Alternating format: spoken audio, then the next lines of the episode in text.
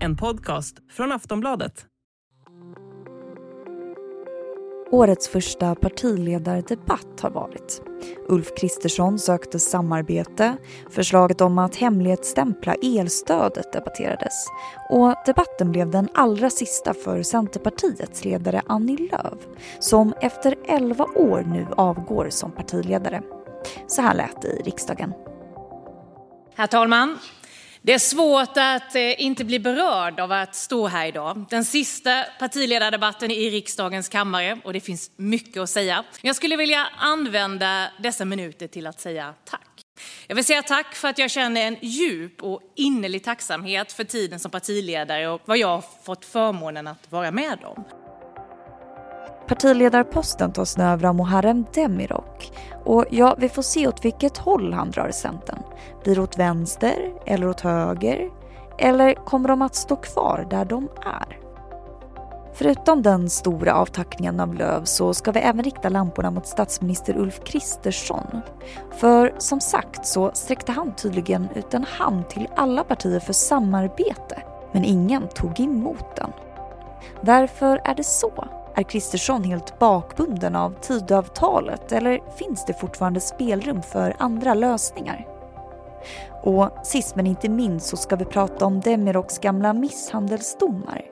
Kommer de att ligga honom i fatet eller inte? Det här är Aftonbladet Daily. Jag heter Vilma Ljunggren och med mig i studion är Lena Melin, politisk kommentator här på Aftonbladet. Hej Lena! Hej Vilma! Du var på partiledardebatt i riksdagen idag. Vad reagerade du mest på?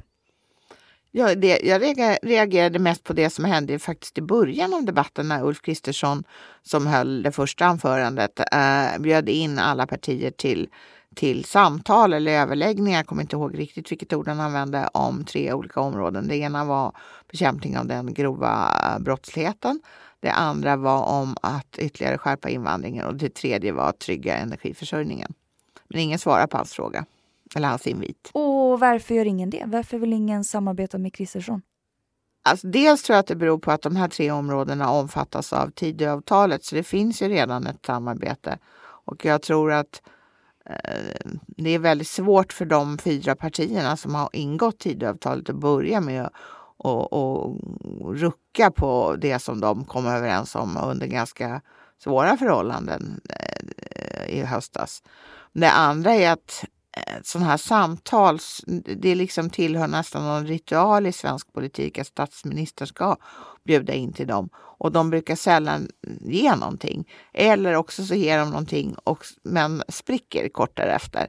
Så att ett, liksom erfarenheten av av samarbetsavtal är väldigt dålig i svensk politik. Och det kan man ju tycka är väldigt tråkigt för att det är viktigt att man kan samarbeta om stora frågor eh, när det är så många partier som det är nu i riksdagen, nämligen åtta. Och då kan man inte hålla på och lägga om politiken varenda gång det är regeringsskifte. Så det skulle ju vara tacknämligt att det gick att göra överenskommelser som håller över tid. Men det här med Tidöavtalet då, kan man säga att han blir lite bakbunden av det? Ja, det, är ju, eh, det kan man säga därför att precis som om vi tar en parallell till förra mandatperioden att eh, med december, nej förlåt med januariavtalet, så var ju, eh, då, där hade ju då de partierna som stod bakom det hade ju en överenskommelse och det är klart att de kunde ju inte det var ju utgångspunkten för eventuella förhandlingar med ett eller ett, två eller tre eller fyra andra partier. Det kunde de ju så att säga inte backa ifrån. Och därför blir man ju bakbunden redan från början. Då har man inte fältet, då står man inte på noll, utan kanske man står på tio. Och, och, och det gör ju förhandlingen svårare. Men finns det något han kan göra för att få med sig de andra? Borde han byta taktik eller har du något tips? Nej, det har jag faktiskt inte. För det där är jätte, jättesvårt i svensk politik. Vi kan ta energin som ett, som ett exempel. Det, det gjordes en energiöverenskommelse 2016 som ansågs vara historisk därför den var just över blockgränsen. Och energifrågan har varit en sån infekterad fråga i svensk politik eh, sedan eh, långt före folkomröstningen om kärnkraft 1980. Och så det ansågs vara historiskt, men Liberalerna eller Folkpartiet som de hette då, då, de hoppade av redan innan, de var, innan det blev något avtal. Men sen har ju till exempel Moderaterna också hoppat av. Så eh, även om alla var jätteglada och pratade histori- nu är det historiskt, historiskt avtal här, nu, ska vi, nu är vi så överens så det liknar ingen sort. Så blev det i alla fall bara pannkaka till slut. Mm. Debatten om svikna vallöften har ju förföljt regeringen. Märktes det av någonting under debatten? Ja, inte riktigt för att eh, där, man kan väl säga att det touchade ett vallöfte. Det, det som togs upp där var ju det, eh, eh, det här med elstödet. Och det ska ju nu enligt förslag från regeringen eh, hemligstämplas i 20 år. Alltså det ska inte gå att ta reda på vem som har fått hur mycket. Hur, alltså det ska inte gå att ta reda på hur mycket jag får i elstöd. Och eh, det där kan ju tyckas olämpligt, alltså väldigt konstigt därför att de flesta människor, nu har inte jag kollat vad jag har för årsförbrukning, men, men säg att jag har en normal årsförbrukning på min, små, mitt småhus. Då är det 20 000 kilowattimmar. Jag bor i elområde 3, då får jag 10 000. Ingen kommer ju att tycka att det är särskilt spännande att leta i några arkiv för att ta reda på det. För Utan det som, det. som nej, men det, det, det som är intressant är ju hur storförbrukare, förmodligen ganska rika människor, vad de, vad de får i stöd. Och det verkar som regeringen vill, vill um, skydda dem genom det här sekretessförslaget som riksdagen ännu inte har, har röstat igenom ska sägas. Och, och det var uppe i debatten ett, ganska många gånger därför att de fyra oppositionspartierna uh, har uh, har, tycker att det här är jättefel och Sverigedemokraterna har väl inte riktigt gett sig till känna i, i den här frågan ännu. Men vad säger regeringen? Hur motiverar de att det ska hållas hemligt? Eller att de vill att det ska hållas hemligt? Jo, de motiverar det på så konstigt sätt. De motiverar med ett, du kan inte välja om du får elstöd eller inte. Det kommer till dig automatiskt. Jo, men det, jag kan inte heller välja om min inkomst ska vara offentlig eller inte. Den blir offentlig. Därför att vi, så är det i Sverige. Och mitt personnummer är också offentligt. Ingen kommer någonsin att fråga mig om jag tycker att det är lämpligt att det, att det går att ta reda på det. Utan det är en offentlig handling. Så att det är ett argument som bara är fjoms. Och det andra argumentet är att man kan inte överblicka konsekvenserna av att de här, den här uppgiften blir offentlig. Till exempel då att jag får 10 000 i elstöd. Och eh, jag har väldigt svårt att se några direkta konsekvenser utom att min eh, elräkning blir billigare. Men, och det blir jag jätteglad för och kanske någon annan också, vad vet jag. Men, men, eh, men eh, jag, jag har svårt att se att det skulle hotas till liv och lemma för att, för att jag får ett elstöd. Så det, det är också ett nonsensargument. Partiledardebatten var som sagt den sista för Annie Lööf som nu lämnar över stafettpinnen till Muharrem Demirok. Enligt tradition så var det därför avtackning av Lööf som fick presenter av de andra partiledarna. Efter pausen så hör vi Lena Melin berätta om hur stämningen var i riksdagen under avtackningen.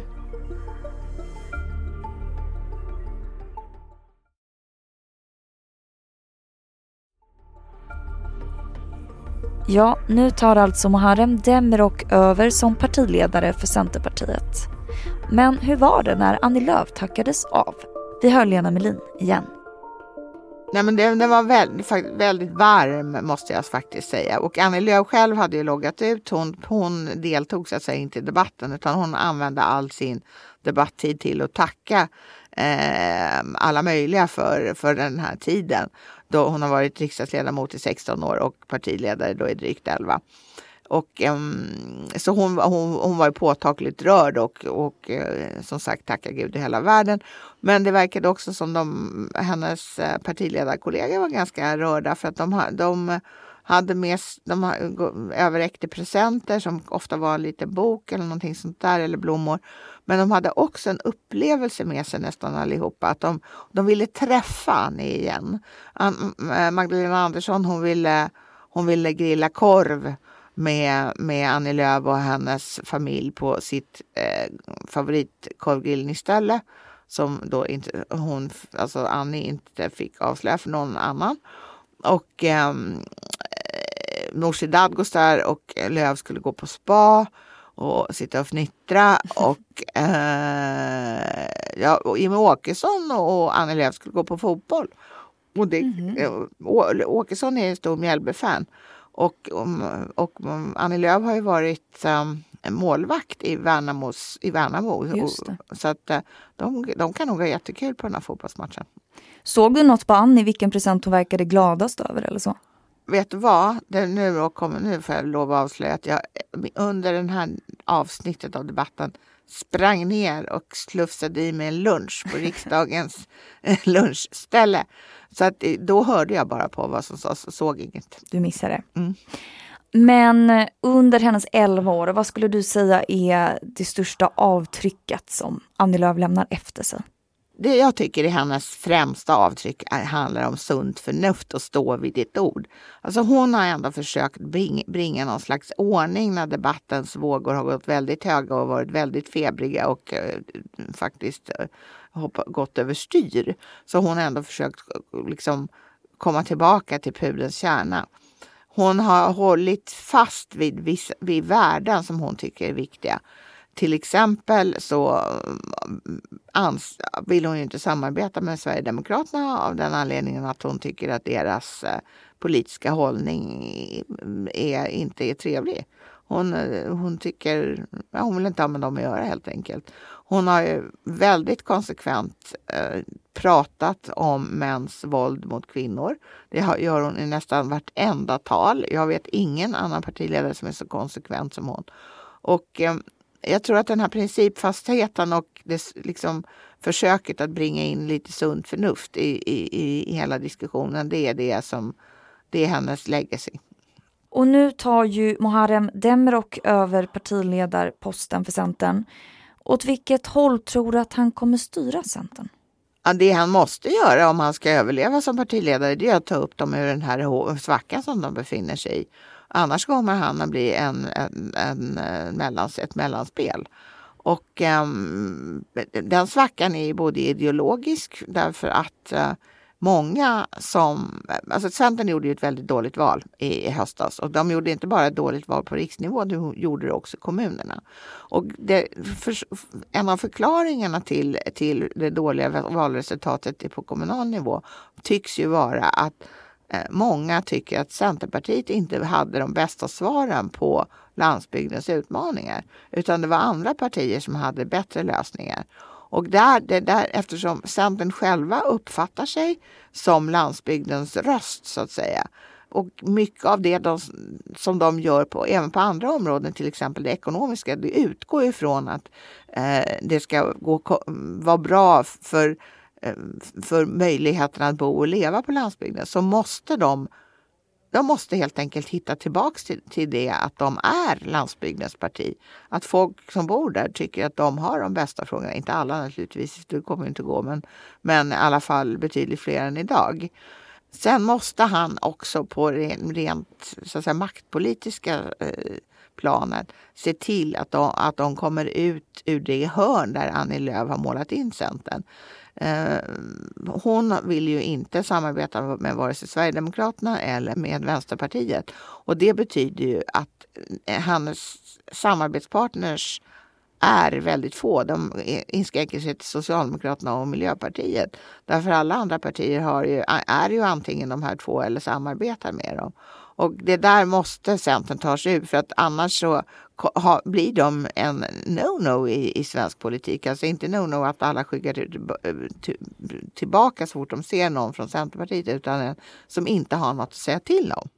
Och det är ju hela, liksom motsatsen till själva idén med ett politiskt parti. Demirok har ju gamla misshandelsdomar på sig, två stycken. Kommer de att ligga honom i fatet? Det tror jag absolut. Um, men jag tror ändå att det var bättre att han själv att han gjorde som han gjorde, det vill säga gick till eh, uh, Östgötakorren och, och, och Östgötakorrespondenten eh, och berättade om de här domarna, eh, eh, vilket han gjorde i samband med julen, än att det kom fram på annat sätt. För då hade det nog blivit en, då hade stormen blivit större. Och, men, det, men jag märker i min mejl att det är ju hela tiden kommer det och ska den där eh, busen verkligen bli ordförande för Centerpartiet och bla bla bla. Du har lyssnat på Aftonbladet Daily med Lena Melin, politisk kommentator här på Aftonbladet. Jag som gjorde det här avsnittet och pratade med henne heter Vilma Ljunggren. Vi hörs snart igen.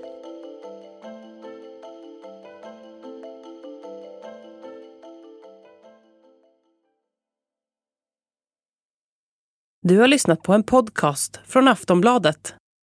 Ansvarig utgivare är Lena K Samuelsson.